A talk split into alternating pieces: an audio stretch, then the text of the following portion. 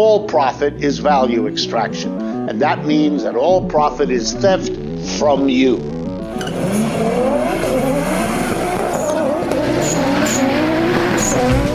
Corporate America is on welfare, and, they got to get them off welfare.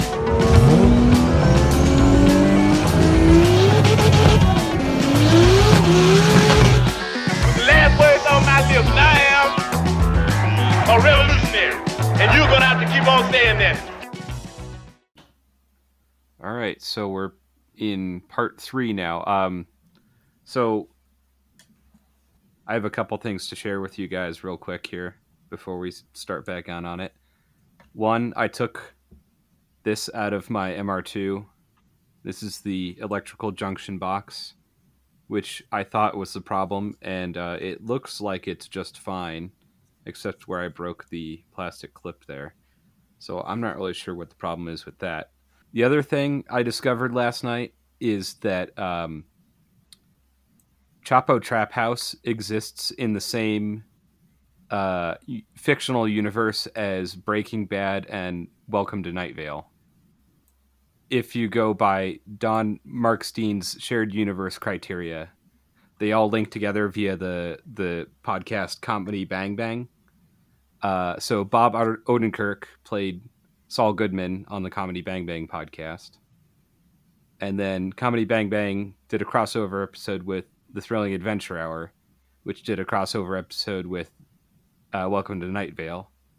And then James Adomian played Jesse Ventura on Comedy Bang Bang and Chapo Trap House.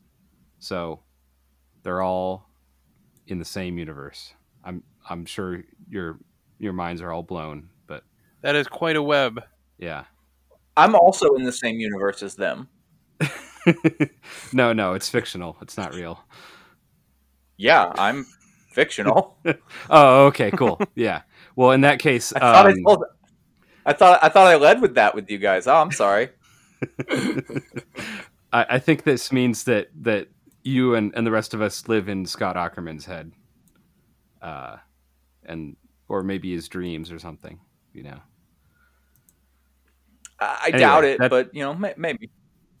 That's that's what I came up with last with last night when I couldn't fall asleep. So making connections with the You were that high, and you still couldn't sleep. yes. um, yeah. Got out, get out the red yarn and the thumbtacks, and How, how does Pepe Sylvia tie into all of this? yeah, yeah. all right, so that's all I have. Sorry, sorry to waste your time with that bullshit, but uh, so Brandon, where were we on on this?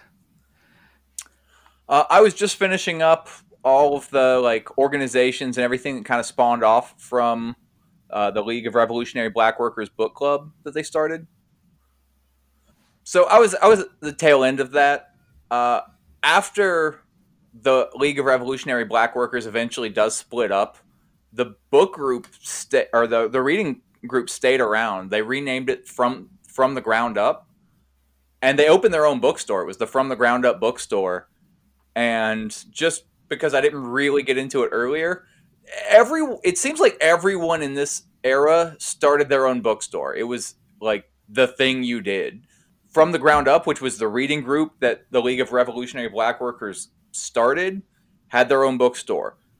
Black Star Productions that spawned off from the League of Revolutionary Black Workers had their own bookstore. The Motor City Labor League had their own bookstore. And in numerous instances, these were in like the same neighborhoods as other leftist bookstores. So were these like actually just like fronts? Were they selling drugs or something? Which I think would be cool. I'm not condemning that at all.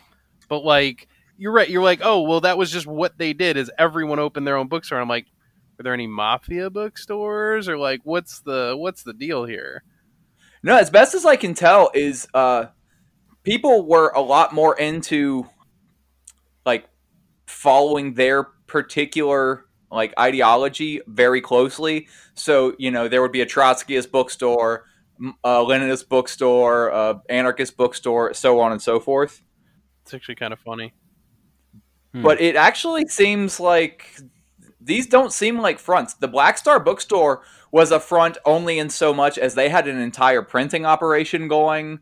No, leftist bookstores were actually like a much much bigger deal in the earlier part of the 1900s. I actually have an entire book of where they get into a lot of that and how there was like crackdowns on leftist literature in I think the 30s or 40s.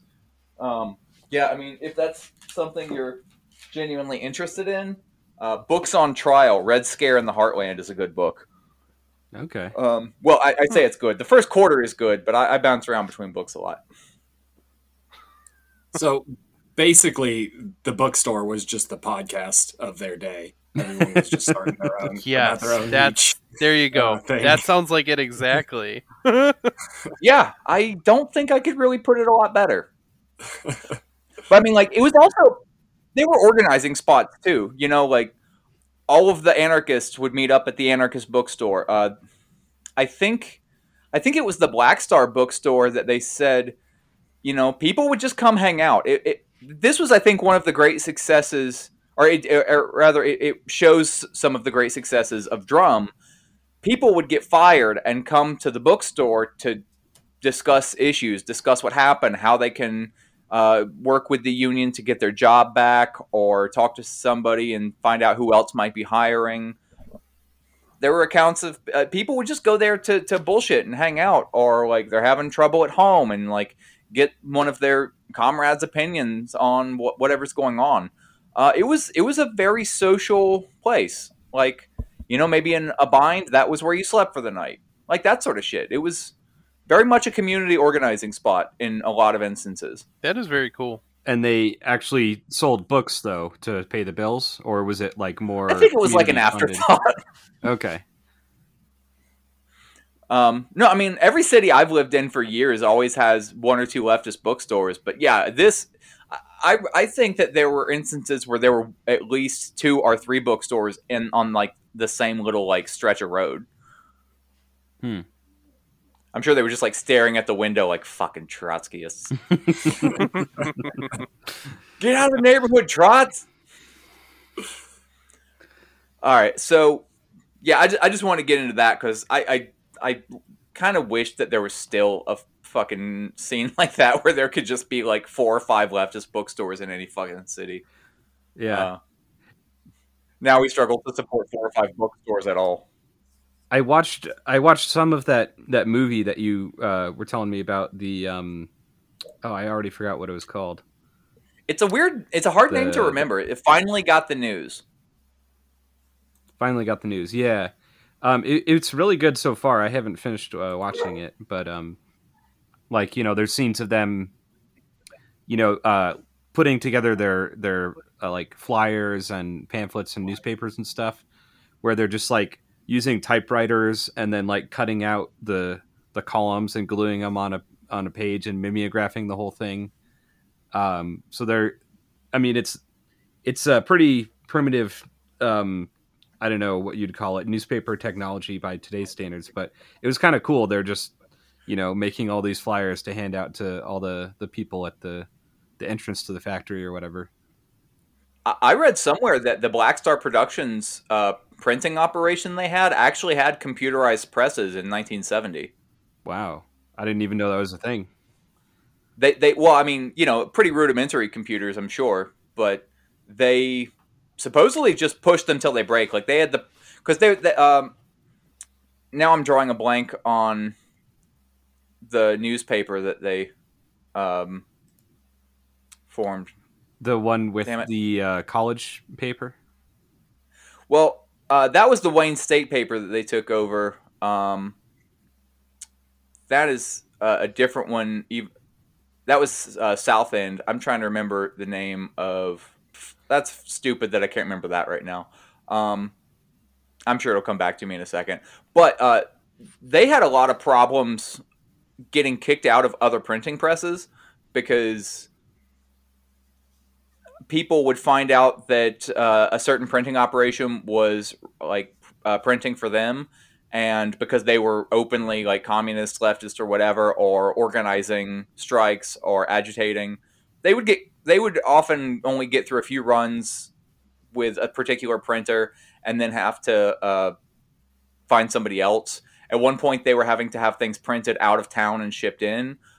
Uh, so once they got a little bit more resources, they they started printing everything themselves and printing stuff for other people. I don't know to what all extent uh, that was happening in terms of printing for other people. But from what I read, they they would run the presses till they broke, fix it, and run it till it broke again. Like they were pretty hardcore about it. So yeah, and that and that that's why it became such a hangout spot because they were running the presses like all night long, so that everything could go out in the morning. So there was just always people at the store. Okay, that does sound like a pretty cool hangout spot. Uh, if I'm honest, you know, like I would I would hang out. Inner there. City Voice. That was the fucking uh, Okay. the newspaper that sort of. Uh, I think it predated Drum, but was one of the you know central sort of things that was used to organize people before.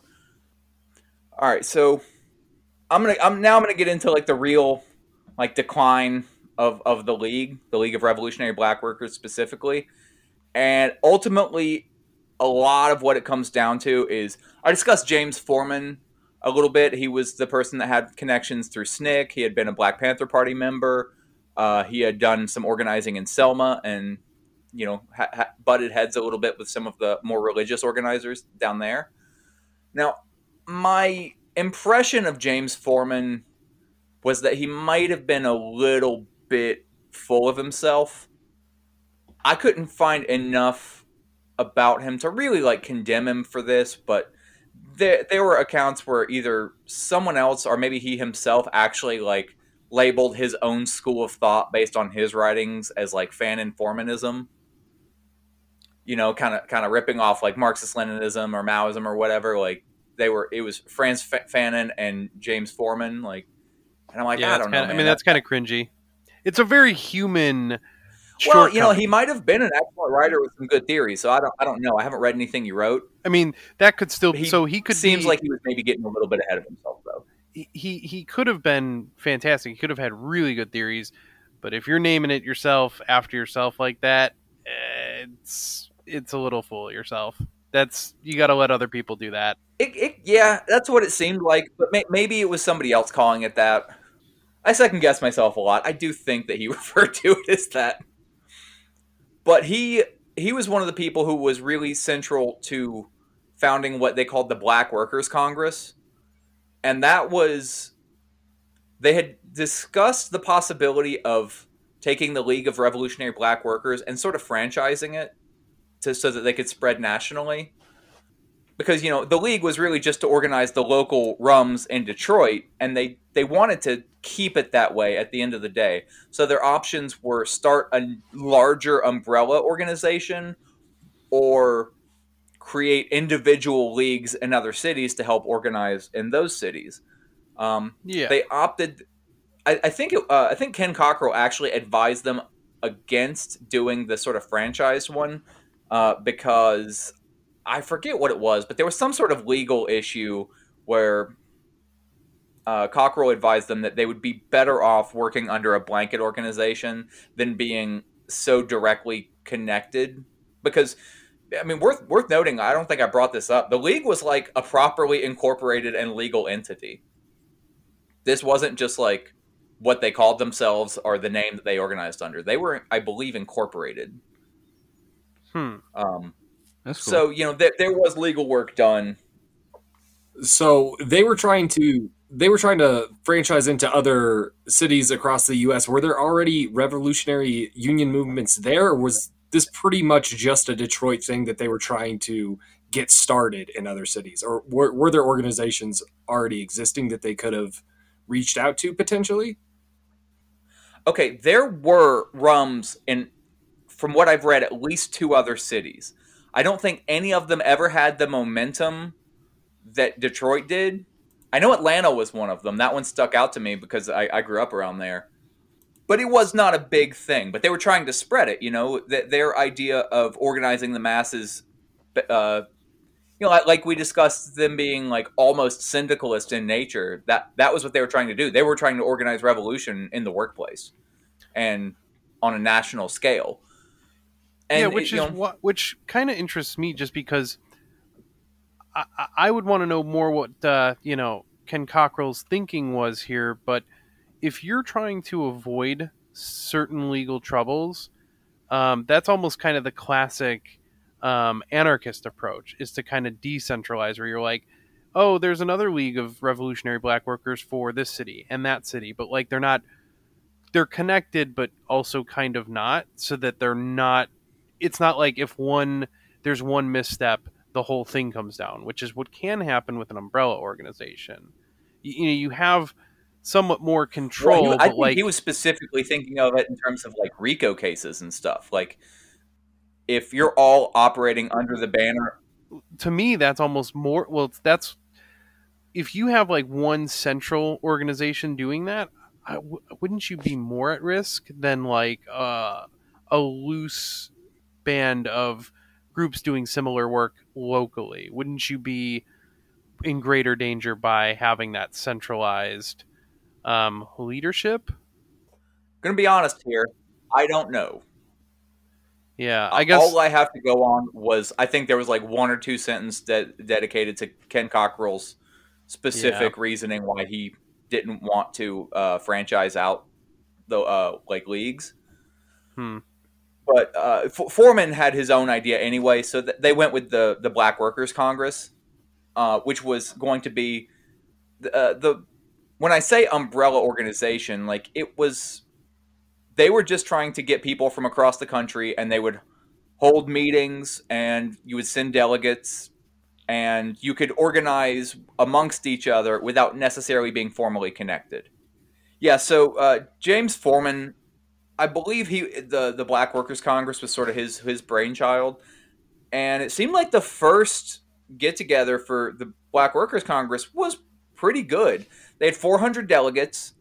Uh, it was a, th- a third of the delegates that were sent were women, and this, unlike the League and the the Rums, uh, they weren't really welcoming of white people still, but they opened up to other races, which was especially relevant in Detroit because I, I got into it a little bit, but there was an enormous uh, like population of people from the Middle East that had come in to Detroit and were, were treated the same as, as black people. So th- they wanted it to really be an organ like the, the Black Workers Congress, in spite of its name, was for all people of color. Yeah that makes sense Yeah, in that uh in that film, I mean, they're also printing stuff in Arabic uh for like some flyers or something. I don't know what it says, of course, but Yeah, I don't know a ton about like the the stuff that they would hand out at the job site, but they were like reaching out to I think pretty much everyone that wasn't white, which you know kind of kind of makes sense. And because there had been like different tendencies amongst league members in terms of in-plant organizing versus expanding outward, once once the they founded the Black Workers Congress, that was sort of the the final straw. There were still a lot of people on shop floors saying it's still dangerous to work here. What the fuck are you doing trying to start a national organization? You have on the ground work that you need to be doing. The Rums were losing steam. They were getting a, a lot of people were getting fired when they had Wildcats. A lot of people would lose their jobs over it. Uh, t- two of the lead organizers for uh, the Rums, I think they were both dr- like the Dodge or uh, Eldon Avenue plant workers. They got fired for fucking beating up their supervisors, which i mean that's There funny. were- there are so many accounts of violence on the shop floor in some of these plants. It's it's wild. It is I I can't even imagine living like that. Like one one of the things that uh, they expressed was n- basically just don't ever hit your boss because there's a lot of things that you can come back from, but it's in the union rules that if you physically attack an- one of your coworkers or bosses, you get fired. So they well, I'm sorry. I think if it was if you were the first one to throw a punch, so they they would encourage people to not throw the first punch. Does that extend off the job site? You know, if I punch my boss at a, at a neutral location, am I good? That's really what I would like to know. Yeah, I think so. All right, all right, good to know. I mean, I'm sure the boss is going to be out to get you after that. Hey, not if you punch him hard enough. There was actually a, a funny story. There, there's a story from after sort of the decline of the league and deca- decline of the the Rums, where so like by 1970, a lot of the Rums had deteriorated heavily, and El Rum, which at one point was the largest was the largest shop for for the Rums, was pretty much gone. There was a few members left, and they it's hard to say exactly how many there were because they went ve- they became very secretive. They stopped organizing anything openly and it became like very isolated.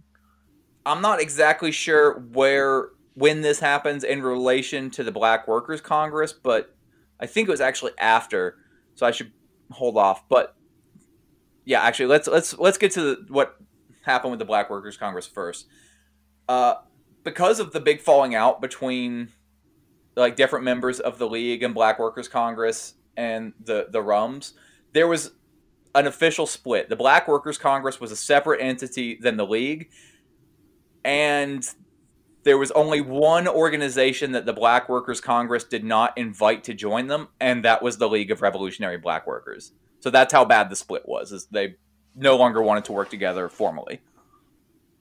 Now, what other what other kinds of uh, organizations would they did they invite?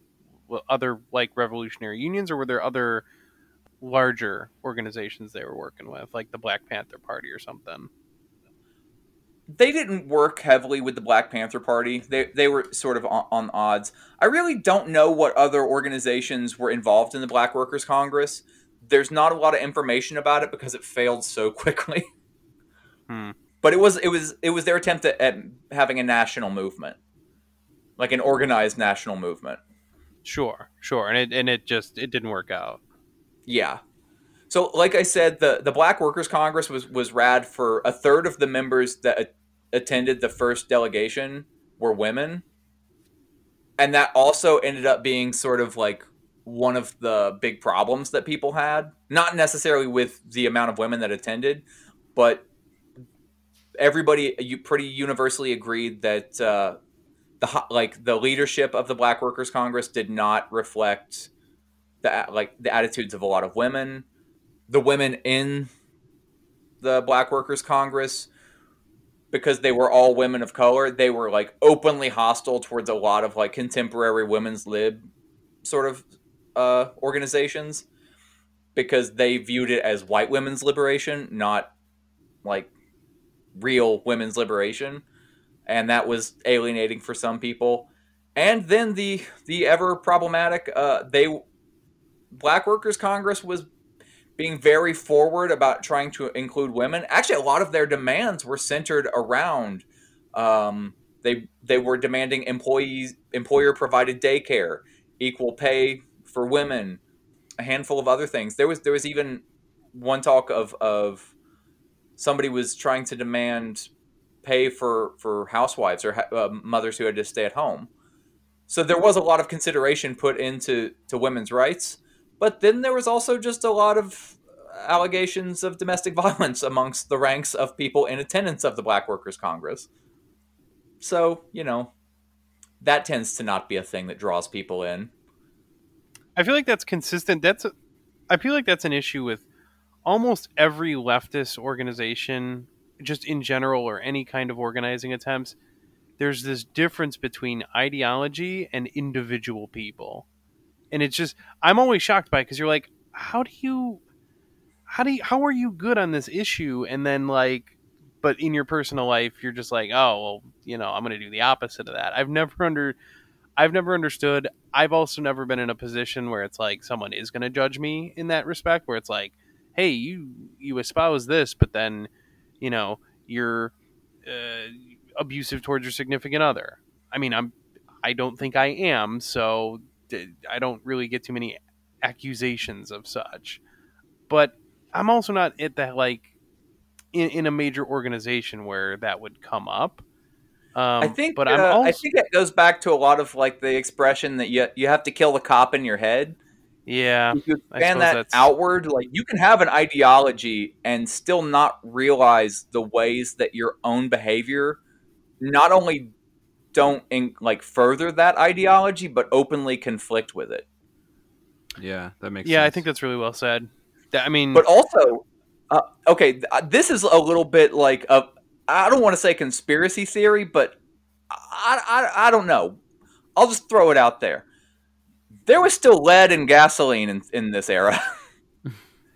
you it's know, like a documented envi- environmental phenomenon that after they s- removed lead from gasoline, violence went on a steady decline, and people who were born after they stopped putting lead in gasoline were like markedly less violent and had better impulse control. And I'm only bringing that up because there were so many stories about people just fighting on the factory floor and attacking their boss and stuff like that. And I'm just like, surely the world wasn't so insanely different that like people are just throwing down with everyone they fucking see on a daily basis compared to now where like you know if there was a fight at my work that would be a big fucking deal Yeah. Yeah, and for true. them it was it was frequent enough that they kind of had to make specific rules about it now, now granted you know my shop's got like 40 people and and these shops had thousands but you know I mean, that's not nothing. There is there is a connection. i'm there. just putting it out there that maybe, maybe there was an exterior reason why people had poor impulse control in this point in time Yeah, and just also like that like from from what I saw of the film, uh it seemed like a very stressful and monotonous and dangerous job. Um, especially the the areas where the the black workers were.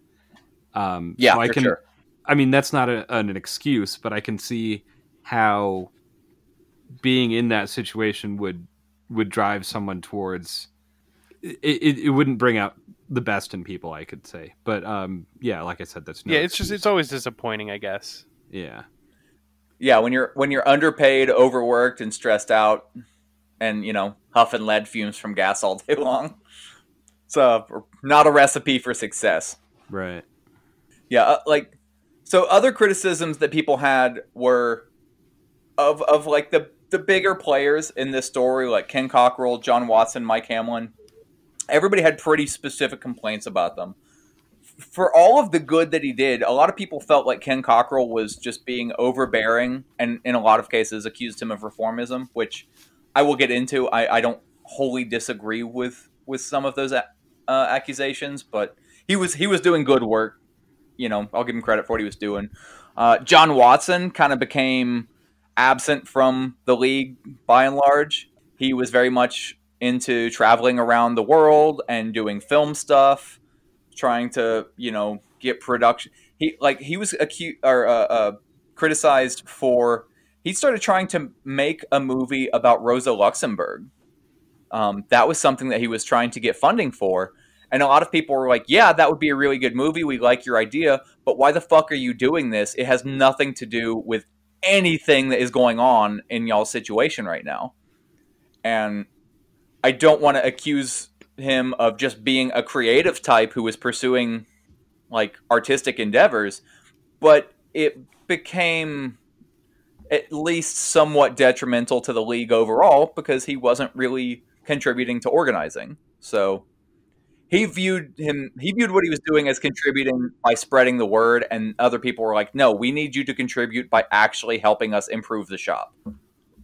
Yeah, so at that time was he still kind of in a leadership position cuz like He was on the executive board of the league. yeah, that's not Yeah, okay. I mean, again, there's nothing wrong with leaving organizing to like pursue other things, but like don't still be in leadership then. I guess is No, I mean he, he, was the one who founded Black Star Productions, and he was and that was an arm of the league. Yeah, I mean, I'm see that to me is like if you pursue that project and you kind of take it in a different direction, that's fine. But like, don't don't leave your other responsibilities behind. Like, you should give that like, hey, I'm going to be absent from this side of the organizing. Someone else should should step in here. Would be the way to handle that, I suppose. Yeah, I mean, it's it's it's a valid criticism, but his side of the argument is also valid. Like he Yeah, no, wanted exactly. to spread the word. They wanted to focus strictly on what was going on in shop. And that was roughly their criticism of Mike Hamlin too. He he was kind of uh, became very well connected through all of this and started traveling around the country a lot and became very focused on national issues more than the local ones that the league was actually there to, to deal with. And so effectively all of, of the big founding members of the league, they kind of just got accused of of pre- preferring the company of, of the bourgeois over the, their actual workers. So they were kind of um, glad handing with film buffs or Hollywood types. Is that is that what the accusation was? Or Ken Cockrel was getting involved in local politics. John Watson was traveling around doing film stuff. He had, he had been to Europe a couple of times at this point. I don't remember specific stuff, but Mike Hamlin was focusing on national issues. He was uh, big in helping form the Black Workers Congress, and yeah, they they were all trying to to do these kind of big pie in the sky ideas and just neglecting the stuff that was going on at home while they were still effectively the leadership of that.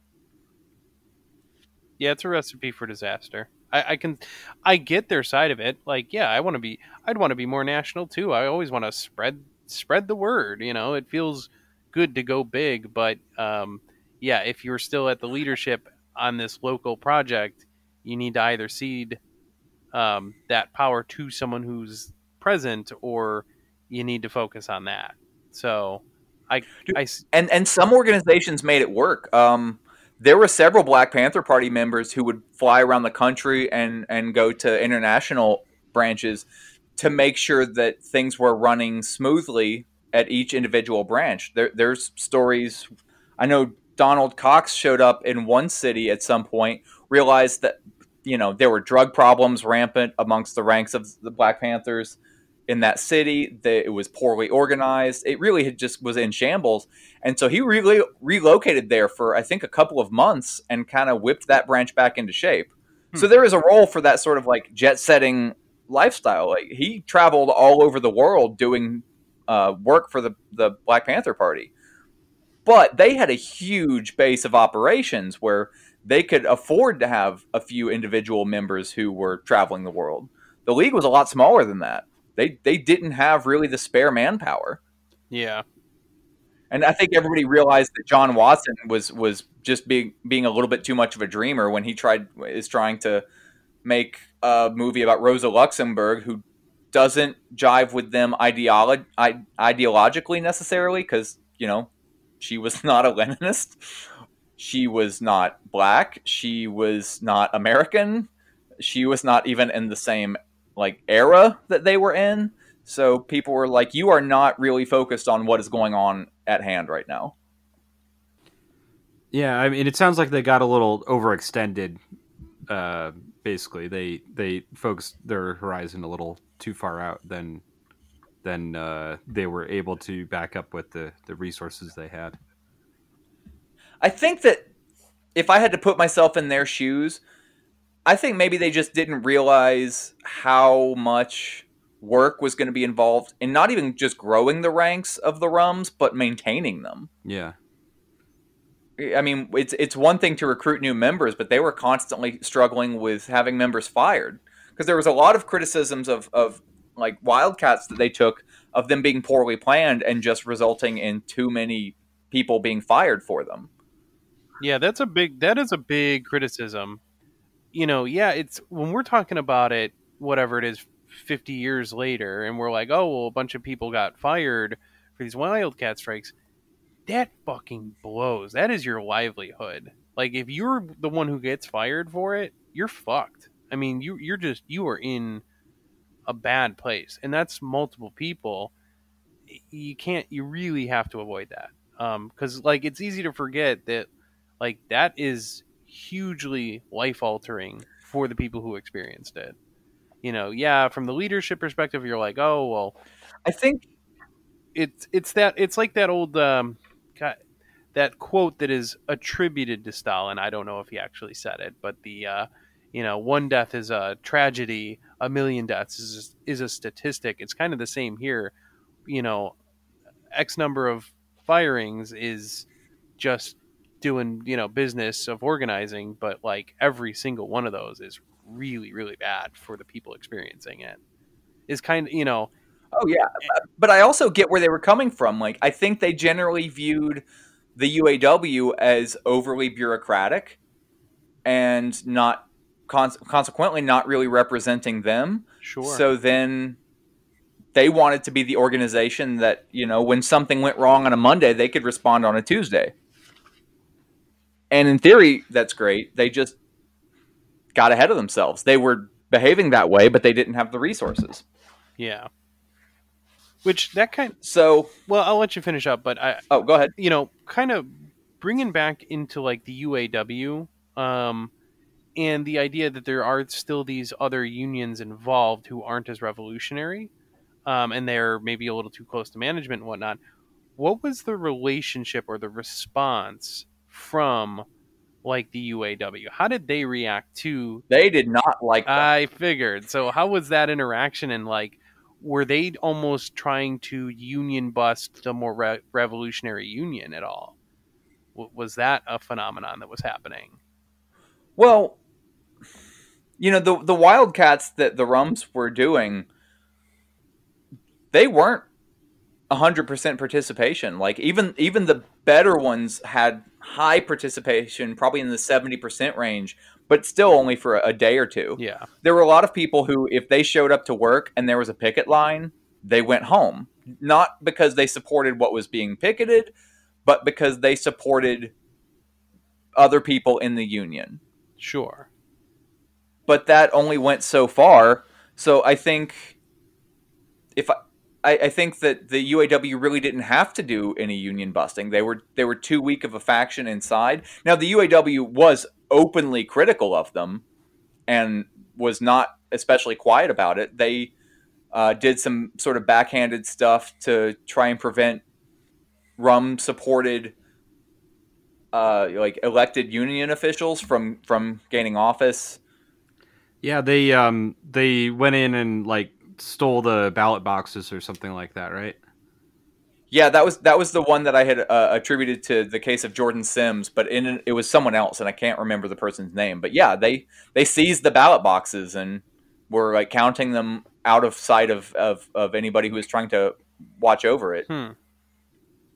You know, th- th- it, some of the tactics that the unions were doing looked like. I mean, I don't want to say Pinkerton tactics because they weren't like openly shooting people, but it, it seemed like like hired hand kind of strong arm shit. But it was union folks. yeah, see, that's it. what I was wondering is, you know, would we see these more moderate, comfortable unions seeing these revolutionary unions as a threat enough that they might do the same kinds of things that, you know, management would do? Are they saying, hey, don't join those revolutionary union guys. They're going to get you into trouble. We're a family here. We're here to take care of those safety concerns. It takes us four weeks to, you know, even do anything, and there's, you know, a million miles of red tape. But we're a family, and you lose that when you get into the revel, you know, the rum or whatever. Um, were they kind of they? So it sounds like they were discouraging that kind of organizing, and they were trying to stop workers from from you know engaging. with them. leadership didn't like them. A lot of the rank and file union members mostly kind of seemed like annoyed with them. Okay.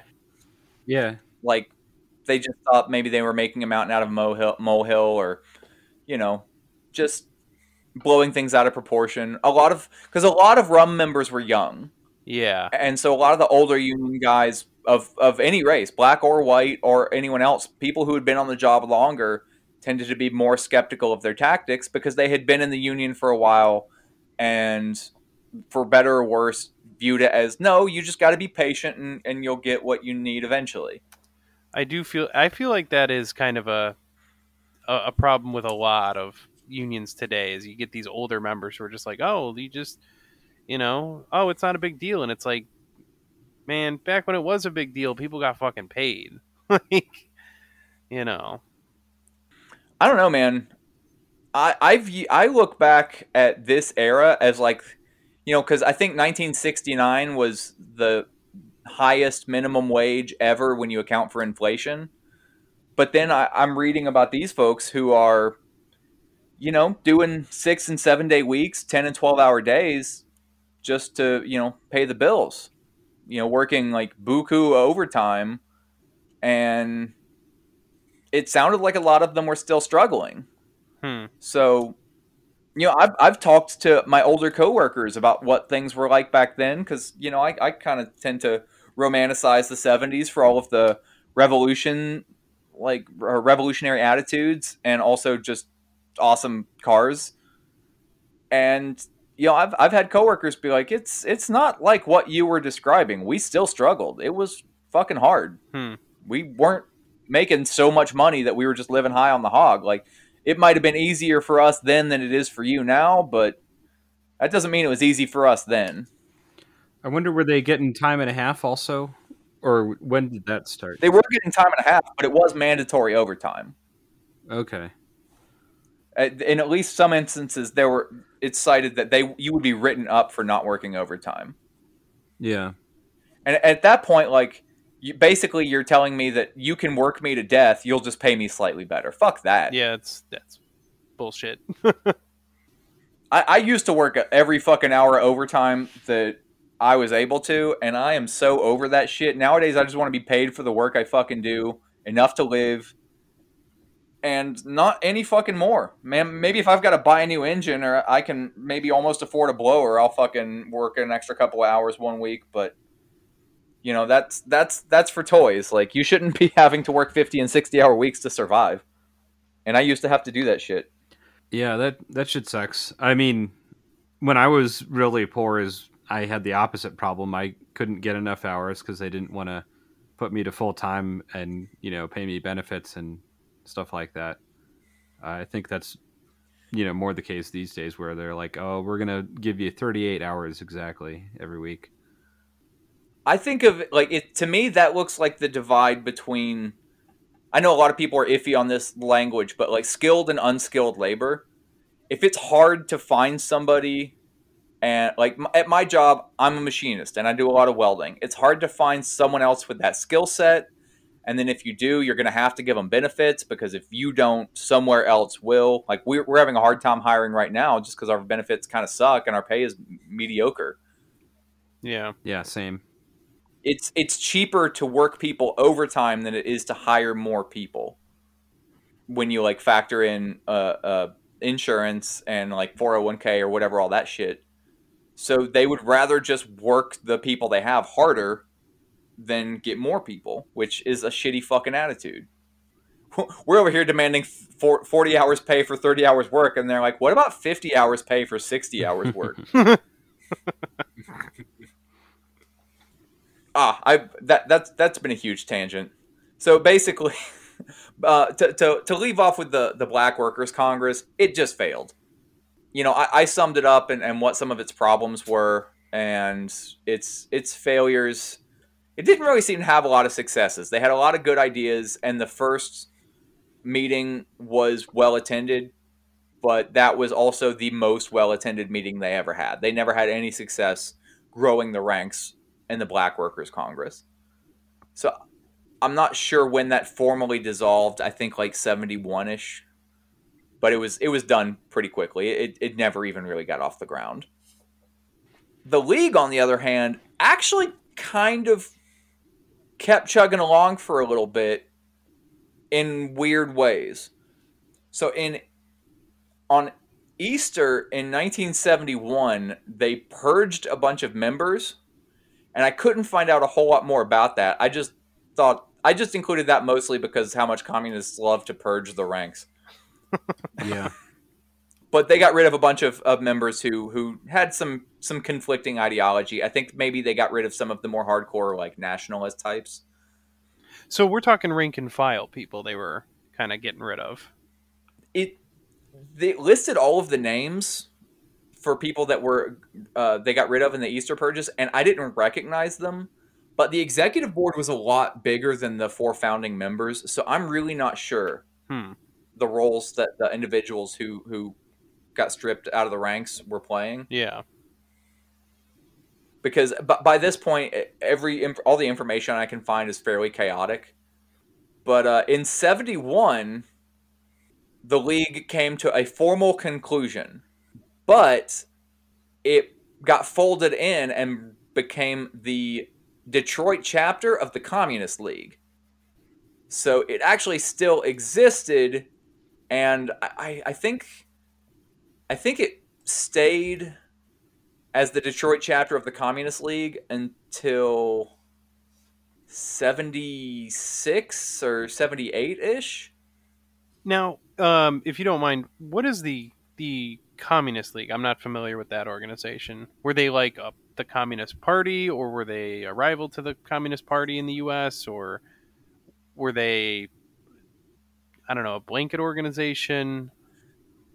I mean, they were basically a Marxist Leninist organization for people of color, as far Uh, as I know. and I'm tell. sorry. So they fol- So this was an already existing organization, right? The Communist League. Yeah, uh, the, the League of Revolutionary Black Workers just kind of swapped over and became the Detroit branch. I don't Okay. know. I think there wasn't a branch of the Communist League. I don't know a ton about the Communist League. I didn't d- dive into it too hard, but I guess in the 50s they split off from uh, the Communist Party of the United States, CPUSA. Okay. and the Communist League was around until shit. Now I can't. Like I said, late seventies, and that at that point it became another organization called the Communist Labor Party of North America, and that stayed around till ninety three. So in some shape, form, or fashion, they, they kind of stuck around for a couple of decades. I don't know how many of the original members stayed around, but you know, th- th- there was a little bit of staying power there. They just kept changing names. Yeah, sure. I mean, that's that's kind of natural. I mean, that's just you know, that happens. Um, so they kept folding into other organizations and whatever. I mean, that's you you save what's there, and they keep doing the organizing work on the ground. So, you know, Yeah, I don't know how effective the work that they were doing was in that era because you know yeah, the 80s weren't really the bastion of leftist politics No. we would all, all like i mean i, I don't may- maybe there was a, a leftism going on in the 80s but i don't personally know much about anything big going on during the reagan years yeah, mostly Re- mostly Reagan, and you know, punk music that was anti-Reagan. yeah but in the 80s a lot of punk music was anti-communist too Yeah, yeah, it was. oh We're a conflicted bunch. Yeah. so the one last cool thing that I'll cover before I start wrapping this up is after the league became or after the League of Revolutionary Black Workers became the Communist League, they had one good summer left in them. And in 1973, there was a series of wildcat strikes throughout the summer. The first one was on July 24th at the Jefferson Assembly Plant two dudes, Isaac Shorter and Larry Carter, who at this point, I, I don't know for a fact that they were in the Communist League, but they were affiliated with a lot of uh, former uh, League and, and rum workers. They climbed into like the control cage for the assembly line and manually shut down the entire assembly line because there was a foreman at the shop that was widely regarded as openly racist. So they petitioned to have him removed, and they got something like 250, 260 out of 300 workers to sign the petition to have him removed. Damn. And the company was like, no, fuck you, we're leaving him. And so they shut down the assembly line. They stayed in the cage for, I think, 13 hours, preventing anybody from coming in and turning the assembly line back on That's fucking awesome. Nice. yeah, they they had crowds of people uh, blocking the way so that uh, even if they wanted to, police or guards or nobody were, were able to get into the cage. So you know, a g- good show of solidarity there. That's awesome. So Yeah. 13 hour shutdown. What's that? What does that translate to in like number of vehicles uh, not made for 13 hours of shutdown? What, how big of a dent did they put in that shop's uh, production? I'm not really sure because I'm not even sure what off the top of my head the Jefferson plant made. because a lot of these, even saying that they prevented one car from being made, that's the more I think about it, the more iffy that is because a lot of these plants would make axles or engines or body panels. So you you could cause bottlenecks and stuff. I don't know to what extent. I think Jefferson was just an assembly plant, so they might have actually very genuinely been preventing cars from being put together. In terms of how many they prevented in a 13 hour period, I would guess. I don't know, maybe hundred, couple hundred. So not an insignificant amount. They were really slowing things down. I, I don't know. How, it wasn't, you know, a few. I, if I had to make a genuine guess, completely ballparking, several hundred cars. Awesome. Yeah, I mean, yeah. Even without w- without knowing even specific numbers, what what I can tell you is just in any really any industrial setting, a shutdown like that is pretty catastrophic. These plants are incredibly expensive to run, um, especially labor intensive things where you have a lot of labor, um, a lot of machinery, a lot of you know lights, rent, uh, all that stuff. The cost of production is very very high, um, and kind of like we talked about with the tendency of the rate of profit to fall, that is especially relevant to you know the largest of corporations. So automakers are affected by that more so than a lot of other industries. So if you shut down for 13 hours, like that's a plant that is running 24 hours a day, right? So they've got three Yep. shi eight hour shifts. If you shut down for, you know, 13 hours, that is more than a shift and a half, a little bit more than a shift and a half. And that factory will run 24 hours and it might be profitable 20 of those hours. Ballparking. It could be less. It could be prof or excuse me. It may be not profitable for 20 of those hours and only profitable for 4. It may only be profitable for 2 hours of of a of a day. Now the other thing is I can put this in some pretty tangible terms, just not in terms of cars. well, uh, uh, are you guys familiar with Are you guys familiar with Matco Tools? Yes. Yeah. Oh yeah, yeah. One of my coworkers used to work at a Matco manufacturing plant, and he told me that they were very upfront that the, the assembly line never fucking stops because if something broke and they genuinely had to stop the assembly line for any reason, it cost the company several hundred thousand dollars an hour. So it's safe to say with a 13 hour shutdown, they made their point to management. it's yeah, Yeah. it's huge. I mean, they they, they got the guy fired. So Oh, what a great ending. yeah, Love to see it. honestly, I, I I figure if it only took 13 hours, they were ju- they didn't really give a shit about this dude. It was like actually, you know, we we are willing to f- throw this dude under the fucking bus because you guys are costing us a fortune for this shithead. I would argue actually a 13 hour shutdown was probably cost the company, you know, 13 times that guy's salary. I would think. Um, it is No, so much more than I that. mean, exactly. You're not. I'm. Yeah. Yeah. So at least, um, what it costs any company in an industrial setting to shut down, there's all sorts of costs associated with it. But here's the other thing to keep in mind, and this is um, something just to know for organizing in general. Co- uh, the way costs and revenue work to companies is like really, really lopsided, which is why companies are always they'll always strive to cut costs rather than make more money because costs are way more detrimental to them. So like a loss of one dollar uh, in terms of cost is the same as losing like fifty dollars in sales for a lot of companies, like as an average. So across industries, so like if you cost the company three hundred thousand dollars, that's the same as like three million dollars in sales or something. Like the impact is multiplied hugely. So that's why, you know, union organizing is as effective as it is in the first place, is because costs are so much worse to companies than you're not just cutting sales. Like that's cutting sales is not a big deal. But when you cut you when you hurt like actual costs, when you damage product or stop product from being made, the impact is like it, it is, you know, more like 10 times, 5 to 10 times more impactful at least, or fifty times, or whatever. I can't whatever it is. verify. I scrapped a five hundred dollar piece of co- copper because I misread a blueprint two weeks ago. Yeah, that hurt. Trust me, that hurt.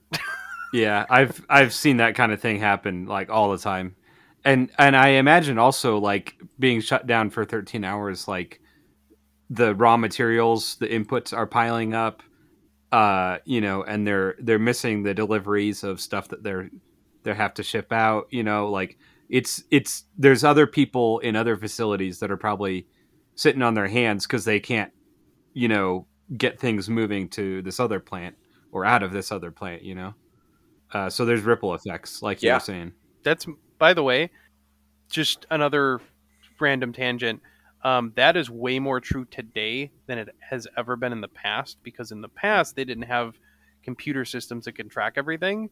So you bought a little bit more, you had greater inventories. Now everything is just in time inventory. So Right. you yeah, I was I was about to say what you're talking about is just in time Yep. deliveries. Yep. So Yeah. even more so today, that stuff has greater effect. Like last year when everyone ran out of toilet. That's why shit got so fucked up when COVID hit. Yeah. Everyone ran out of toilet paper, you know. Yep. Because there wasn't any in the stores sitting around like there would have been 50 years ago. Exactly. Well, there wasn't because there's like a handful of idiots who thought that toilet paper was the real go-to fucking thing. Yeah, no, I mean, there was definitely people hoarding toilet paper, but it was also supply lines were uh, way fucked up. So, I'm, I'm going to keep going here. yeah, sorry, go ahead. Towards the end of August, uh, that same summer, there was another wildcat at the Chrysler Forge plant.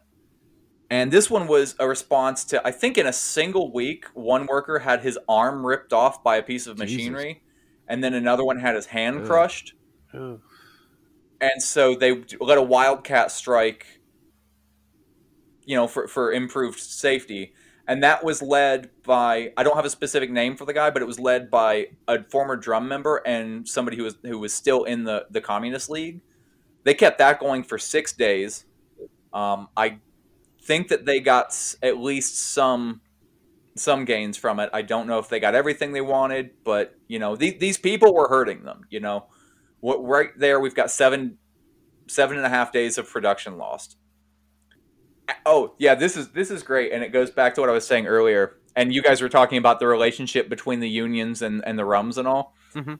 At at that particular Wildcat, John Taylor, who was a guy that I, I discussed a little bit in the first part, who was a Motor City Labor League member, he was he was there for the Wildcat at Chrysler Forge, and I guess he was being very outspoken and there with the Motor City Labor League and one of the union officials, a dude named Doug Fraser, uh, called out John Taylor specifically, and in spe- specifically in respect to what you said, Zach.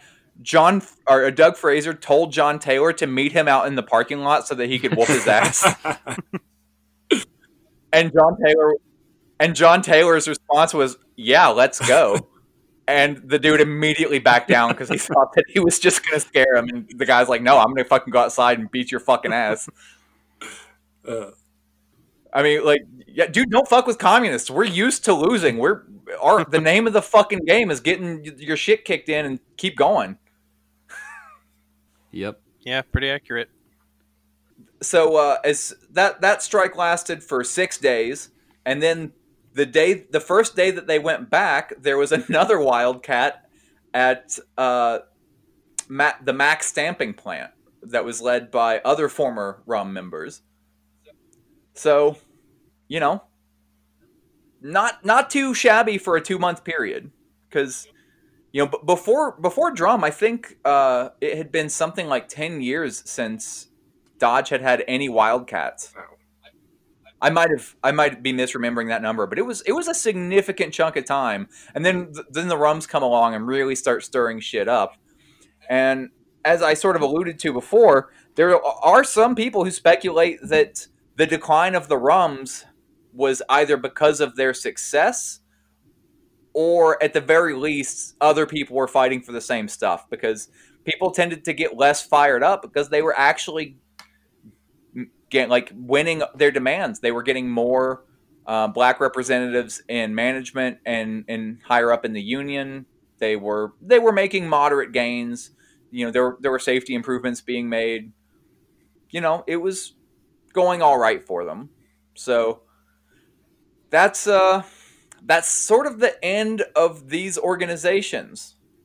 But there's a couple of other things that I also want to talk about. These people had like electoral success. I, I didn't touch on it a whole lot, but Ken Cockrel, who again was was a founding member of the league, he had he people were encouraging him to run for mayor and he refused to ever run any sort of symbolic races where he was trying to bring issues to light or anything like that.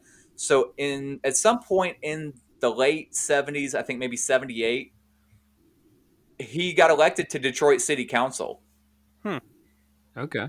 Um, and I think he remained on Detroit City on the Detroit City Council until his death in the 80s. Wow. Sheila Murphy, who was the organizer behind Ad Hoc, she was the one whose dad was the anarcho Catholic. She later became Sheila Cockrel because she actually married Ken Cockrel. She remained on city council from the 80s into the early 2000s. Huh. Wow. And then one of what I can gather is the biggest electoral successes that they had was a, a Motor City Labor League member named Justin Ravitz.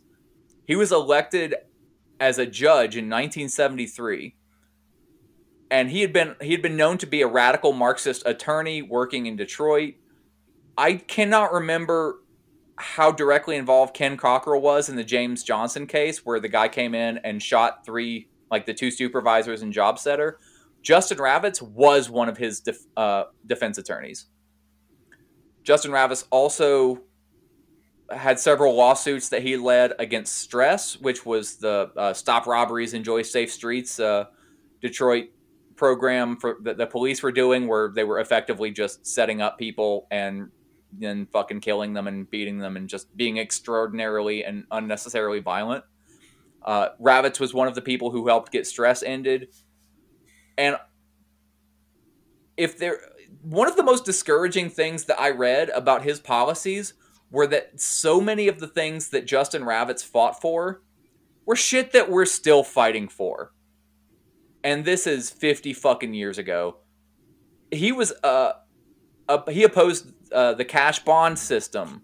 He man, I don't even have a list of all the stuff he did, but he his his goal was interesting. And actually really all of their goals at onset were interesting in that they never viewed electoral success as a win in its own right.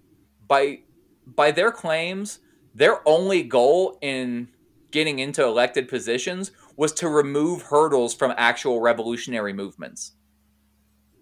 Which is pretty fucking rad. Which is what I, I've always thought should be the goal when it comes to electoral politics, or at least one of the main priorities. Because, like, I, I'm never comfortable when people are like, "Oh, we, can't do electoralism at all." I'm like, uh, you know, that's where we're at right now. I feel like you can remove some barriers there. That there's good work to be done. So I'm, I'm never comfortable with like we shouldn't do that. I'm also never sure if we should focus more on that. You know, sometimes when it's like, well, here, even back in the day, we did have people in all these elected positions fighting for the same shit we're fighting for today. We could argue that well, there hasn't been so much success on that front, but also maybe because we didn't do enough of it. I don't know. Um, so I'm always torn on that issue, but it's interesting. I'm not much of an advocate of concerning yourselves over like national elections, but on a local level, you can affect genuine material change. That's yeah, th- there were Justin Ravitz specifically. I read accounts of him opening up court in the middle of the night so that he could uh, prevent somebody from having to like if, if he felt like charges were not fair or if the person needed process quickly he would open up court at night just to hear the case and get the person processed Huh.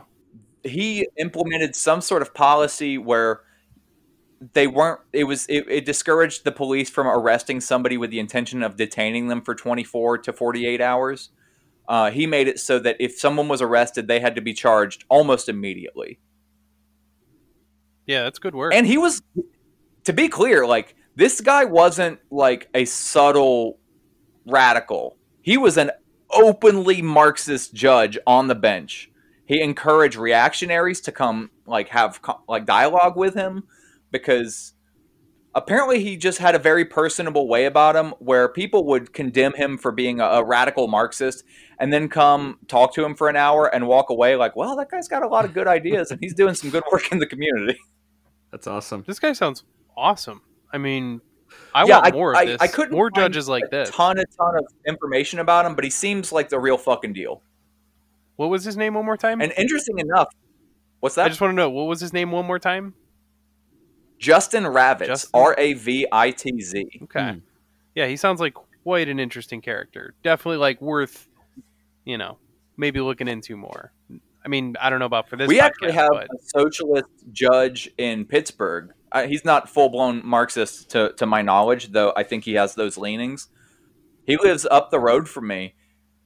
I don't know a lot about the successful work that he's done so far. I know that he cut evictions down in his first year on the bench by 60%. yeah, that's that's a huge deal. That matters. Like, you can condemn electoralism all you want to, but hundreds of people have homes now that wouldn't otherwise because of the work that he did. So I'm I'm I'm gonna go out of my way to vote anytime that he's on the ballot. We've got a couple of other people like that locally. I'm not the best for being involved in politics locally, but I, I do try and do some reading and some research. It, like funny enough, the the local socialist judge that we had, because he was still working within the you know the the system that we exist in, he was able to uh, appoint not deputies, not cops. Uh, Um, constables. I think. constable. Yeah, I think you and I. he elected a. Co- oh, did I tell you about this? Yeah, he uh, uh the the the local guy. His his name is um, his name's Mick. He he brought my a buddy of mine on as a fucking constable, and that dude's a fucking hardcore communist. Like Nice. learned German so he could read the original Marx. I I mean, That's Yeah. excessive. that is excessive. Come on. I mean, the dude's got like three master's degrees, so. Well, I mean, he did study in Germany, so it wasn't exactly not beneficial to him in other Yeah, ways. Sure. But yeah, he, he he read Marx in the original German as somebody who learned German in his like late teens and twenties. Better him than me. Fuck that. so, yeah, that's that's the whole story. Or in as as much as I'm gonna get into it because I have dedicated like the last three or four weeks of my life to learning about the nuanced ins and outs of Detroit politics from like 1967 to like 74. yeah. But here's here's something that I wanted to address, and I, I talked about this earlier. This this is not history. This is analysis. I didn't get into this too much, but Ken Cockrel, uh, I think Justin Ravitz was somewhat guilty of this. A lot of people that we have been discussing here for the last few hours, you know, after they got experience organizing, after they got experience in politics, a lot of them never became workers again. They became professional organizers. A lot of them went on, I believe, Mike Hamlin, I think it was, became a professor. Ken Cockrel and, and Sheila Murphy slash Sheila Cockrel, lifetime politicians once they got out of this movement. Maybe they did good, but they became very removed from the proletariat. And it reading the story it was concerning because so many of these people who had this passionate and dedicated dedication towards these issues walked away from it with with basically nothing after, you know, the mid to late 70s except like kind of just being fucking libs. Yeah, I I mean that's it's hard to to make a movement that's sustainable. Like I think we talked about this or maybe I was talking with someone else, but like, you know, there's there's all these uh, all these activists that burn out after, you know, 2 years, 5 years, whatever. it's it's hard to keep people um, engaged with these kind of things, especially if they're losing all the time. Um, and what you end up having instead is if you well sometimes you you have a just a rotating door of people coming in getting uh, energized and doing the work and then getting burned out and then leaving um, and it's it's difficult to create any organization that has staying power uh, for a long time I guess more the point that like I really want to put in here though is isn't necessarily like take the case of Ken Cockrel. The dude by every measure did really important work within the League of Revolutionary Black Workers and even beyond that. The the work that he did as an attorney was important and it was good. And I haven't read much about what he accomplished if anything significant while he was on the city council. But more the point that I want to get to is that these people didn't just remove themselves from the working class. They they kind of abandoned it. Like Ken Cockrel's son is a, an attorney of law at Yale. Like their their whole family is it like became bourgeoisie. Yeah, I guess I mean that's another thing is if you're using it as a stepping stone to further your own career, that's uh, not what I would call revolution. And I would I would I would hesitate to say that that was the goal. It just sort of ended up being what happened.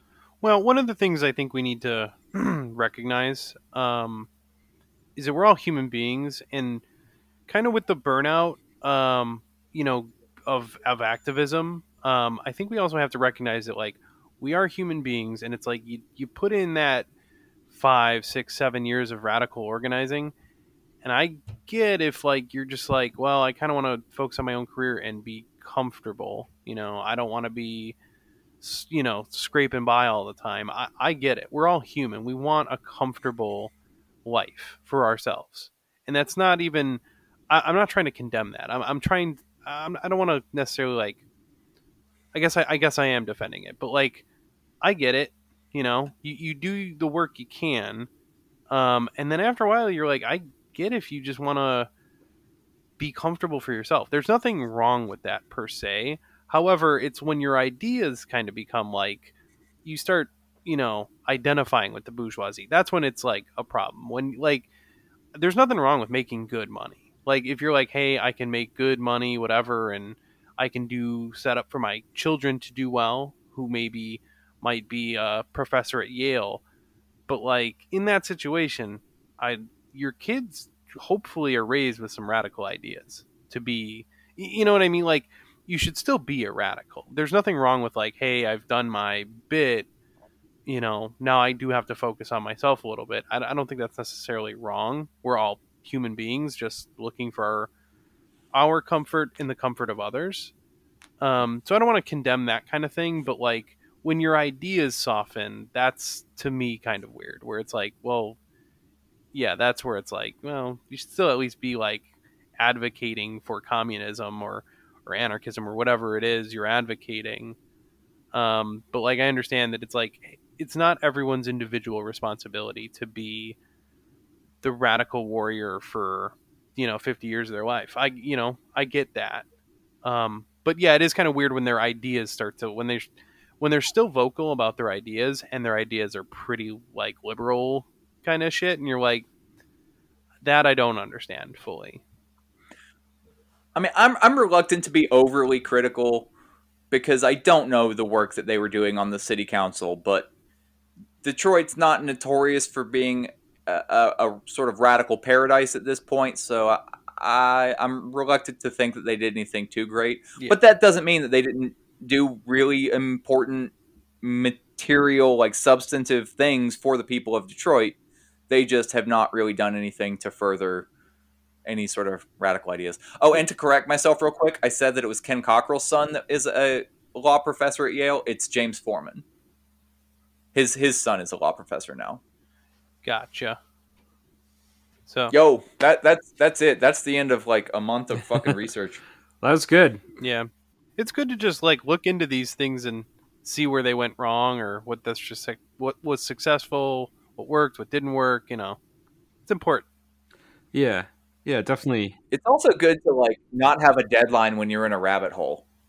I'm, I'm real good for like going on like two or three days of, of tangential research and being like, this has nothing to do with what I was just fucking reading about. Yeah, I I'm a little ADD, so I I appreciate the rabbit trails. That's good. You guys only asked me questions about the rabbit trails I didn't pursue, too. Damn it! What what'd you say, Zach? I was just saying it's just painting more, uh, you know, more colorful, colorful picture, more nuanced Yeah, uh, view of it. That's all it is. Just putting it in context. That's my Dude, and I did learn a lot about this. Like, I had no idea about all of the conference.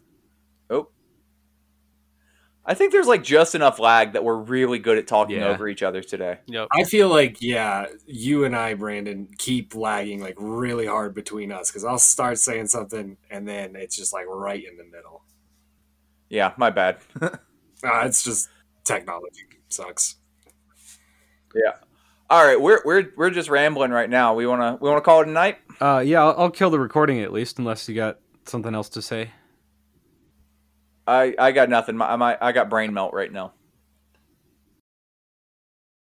We don't make fight fire with fire fists, we think you fight fire with water fists. We gonna fight racism, not with racism, but we gonna fight with solidarity.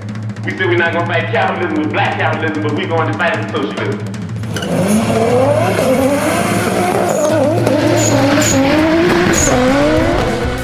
Amazingly, or not so amazingly, Cuba's crime rate is one of the lowest in the entire hemispheres.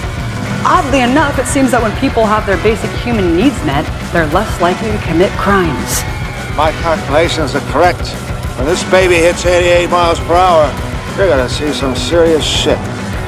The free market mythology it argues that the most ruthless, selfish, opportunistic, greedy, calculating plunderers, applying the most heartless measures in cold-blooded pursuit of corporate interest and wealth accumulation, will produce the best results for all of us. Through something called the invisible hand. What are you smiling about? Dude, I almost had you.